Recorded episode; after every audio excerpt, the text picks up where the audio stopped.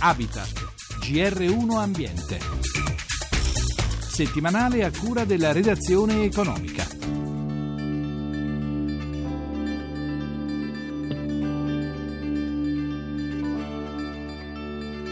C'è vita su Marte? Da secoli l'uomo cerca una risposta a questa domanda e la risposta potrebbe arrivare tra poco perché gli scienziati si stanno preparando a scoprire i segreti del pianeta rosso. Extraterrestre, portami via.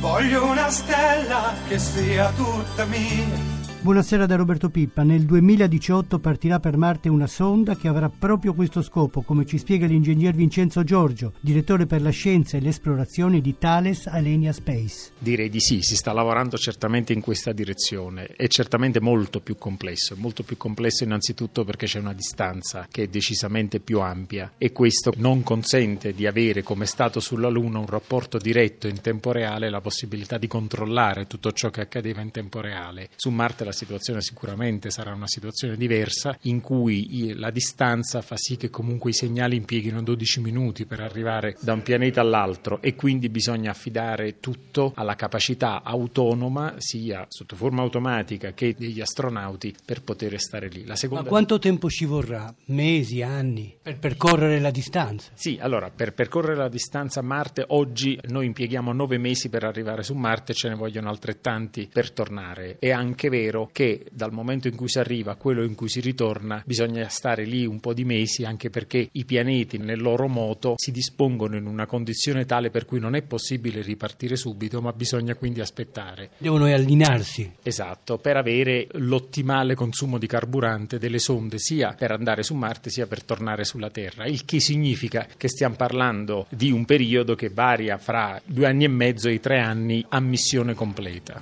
Extraterrestre vienimi a cercare, voglio un pianeta su cui ricominciare poi quali altri problemi ci sono? Perché per esempio la forza di gravità su Marte non è come sulla Terra, quindi ci potrebbero essere dei problemi di atterraggio. Sì, però quelli tecnologicamente li stiamo risolvendo adesso. Andare su Marte è un'esperienza che facciamo adesso, in Europa la faremo nel 2016, quindi in qualche modo la tecnologia e i parametri della discesa su Marte sarà sicuramente un fatto noto in quel momento. Le due difficoltà significative che dovremo affrontare sono da una parte le radiazioni cosmiche, a cui potrebbero essere soggetti, anzi saranno soggetti gli astronauti per un periodo così lungo, quindi bisogna studiare delle protezioni contro le radiazioni cosmiche. Il secondo problema è il comportamento umano e la gestione di quelle che sono tutte le attività umane, quindi malattie, quindi qualsiasi cosa possa accadere o anche risvolti psicologici degli astronauti stessi. È per questo che mandare un uomo su Marte ha bisogno dello sviluppo di attività parallele. Ce n'è una, lo studio degli astronauti che si fa sulla stazione spaziale spaziale, quindi lunga permanenza, studio e caratteristiche di quelle che sono le reazioni fisiologiche e anche psicologiche degli astronauti, ce n'è un'altra che è quella tecnologica che si sta facendo con le missioni robotiche. Lei accennava alle radiazioni cosmiche alle quali evidentemente Marte non è impermeabile, quindi la superficie di Marte è senza vita perché le radiazioni non consentono la vita, o almeno così si ritiene. Diciamo che è presumibile che non essendo Marte protetto dal campo magnetico, così come fortunatamente noi siamo, Marte è bombardato dalle radiazioni cosmiche, quindi è presumibile che negli strati perlomeno superficiali di Marte le forme di vita in qualche modo siano state soggette a questo bombardamento cosmico. Ed è per questo che la prossima sonda europea che andrà alla ricerca della vita su Marte con partenza nel 2018 va su Marte nelle zone dove è più probabile l'esistenza di vita, ma la va a cercare fino a due metri sotto la superficie del pianeta, perché si pensa che comunque sotto sotto la superficie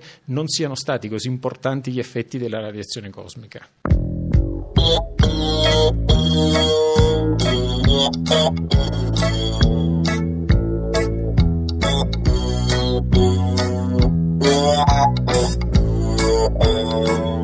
Nadazzole, le caffè e mai niente ci fanno sapere noi ci puzziamo e famo, sanno tutto quanto. E invece ci aiuta, ci buffano i caffè. Una tazzule, le caffè.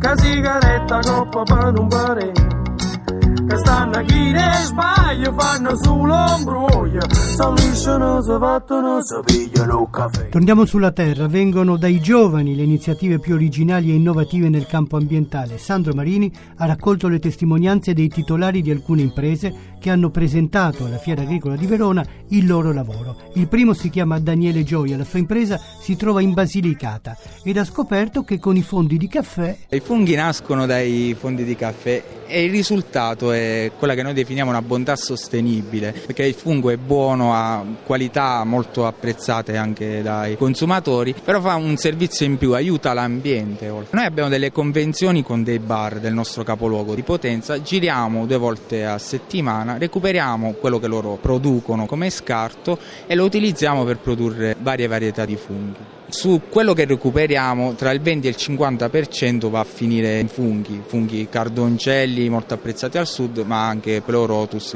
molto diffusi in tutta Italia. Ma i funghi sanno di fungo o di caffè? I funghi sanno di fungo e l'aroma del fungo è molto pronunciato. Tutti quelli che li stanno assaggiando e li mangiano sono sostenitori dell'idea e del prodotto. Ed è anche del sud della Puglia l'azienda di Marcello Rossetti che ha pensato di utilizzare in modo intelligente foglie di fico d'India che altrimenti finirebbero in discarica. Sicalindi è un termine in greco, significa fico d'India in dialetto arcaico. Nel terreno di famiglia vedevo questa fibra del fico d'India all'interno delle pale che si vedono dalla pianta. Queste qui vanno potate ogni anno perché è una pianta infestante, quindi marcivano e nel fare questo traspariva una fibra dopo due anni circa, un anno e mezzo, traspariva questa fibra legnosa all'interno. Poiché mio padre ha anche un mobilificio, ho intravisto delle potenzialità attraverso questa fibra legnosa, ormai polverizzata però è marcita, quindi non era più utilizzabile. Dopo vari tentativi falliti, finalmente ci sono riuscito, se l'ho subito brevettato. Tutta la lavorazione rispetta completamente il ciclo di vita della pianta, quindi noi effettuiamo la potatura in inverno quando la stagione vegetativa è ferma e senza l'utilizzo di prodotti chimici riusciamo a lavorare la fibra e riusciamo a dividerla quindi la fibra dall'acqua che è contenuta nelle pale stesse e che è la responsabile di questa degradazione de- della pianta e della fibra del fico d'India. Cosa ci si può fare con questa fibra? Mobili, specchi, tanti altri complementi arredo, portafiori, tavoli allungabili, presto ci saranno anche sul nostro sito per la vendita online, quindi ci si può rivestire di tutto. Quindi un materiale nuovo, ecologico, ecosostenibile e anche economico? Il costo della materia prima che è zero perché recuperiamo uno scarto. Poi la lavorazione ovviamente ha una sua incidenza, però posso garantire chiunque e vi invito ad andare sul nostro sito www.sicalindi.it per verificare che i nostri prodotti, essendo artigianali, sono uguali come importi a quelli di altri prodotti artigianali, quindi con una cura di un certo livello. Viva il vino spumeggiante, nel bicchiere scintillante, come il riso dell'amante mite il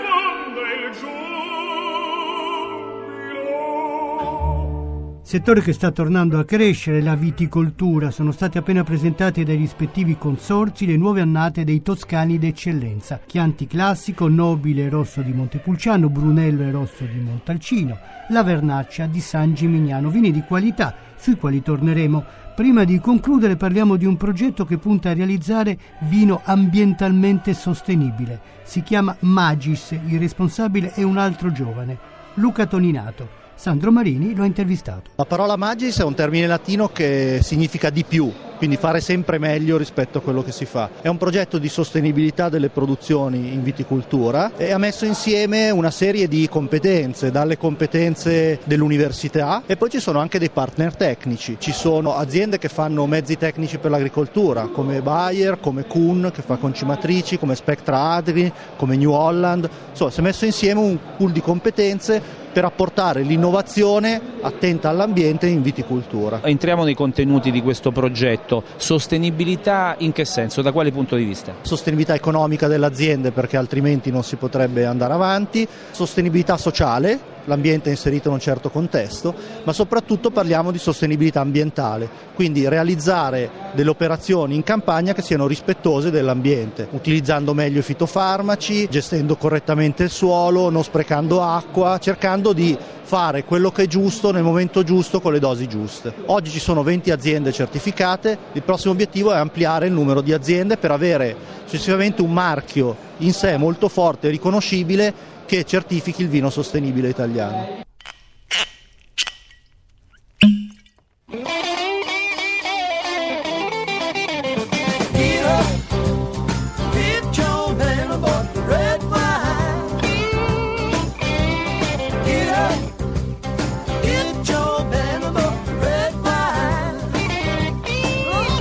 Progetto Magis ha un comitato scientifico di cui fa parte il professor Attilio Scienza dell'Università di Milano e si basa sulle tecniche descritte in un apposito manuale. Quali tecniche, professore? Questo manuale insegna all'agronomo quali sono le strategie che lui può o deve applicare per ridurre l'impatto di fattori esterni, che sono quelli della chimica sostanzialmente. Come fa a fare questo? Attraverso una valutazione dei reali fabbisogni delle piante all'interno dei vigneti si può applicare una concimazione, si può applicare un trattamento antiparassitario, si possono operare delle sfogliature differenziali, si possono addirittura seminare tratti di vigneto che hanno più bisogno di una copertura vegetale di altri e si può addirittura raccogliere a macchina in modo differenziale e attraverso queste strumentazioni noi riusciamo veramente a produrre uva di qualità a prezzi più bassi, ma soprattutto con un impatto della chimica molto molto minore del passato. Si può estendere anche altre culture? Sì, sì, beh, questo è un manuale per il momento per la viticoltura. Noi vorremmo creare nei prossimi mesi altri due manuali, un manuale per l'enologia, per l'attività di cantina e un manuale per la biodiversità nel vigneto, che sono direi tre cardini strategici dell'attività di un'azienda. Tutto ciò che si produce in campagna è soggetto ad un'azione da parte della chimica che noi vorremmo ridurre, ma non abbandonare. Non vogliamo contrapporci al biologico e al biodinamico, noi diciamo che noi sosteniamo una linea che ha gli stessi obiettivi ma con metodi diversi. Usiamo tecniche moderne, innovative. La nostra trasmissione per oggi termina qui. Da Roberto Pippani in regia da Francesca Librandi l'augurio di una buona serata. A risentirci venerdì prossimo.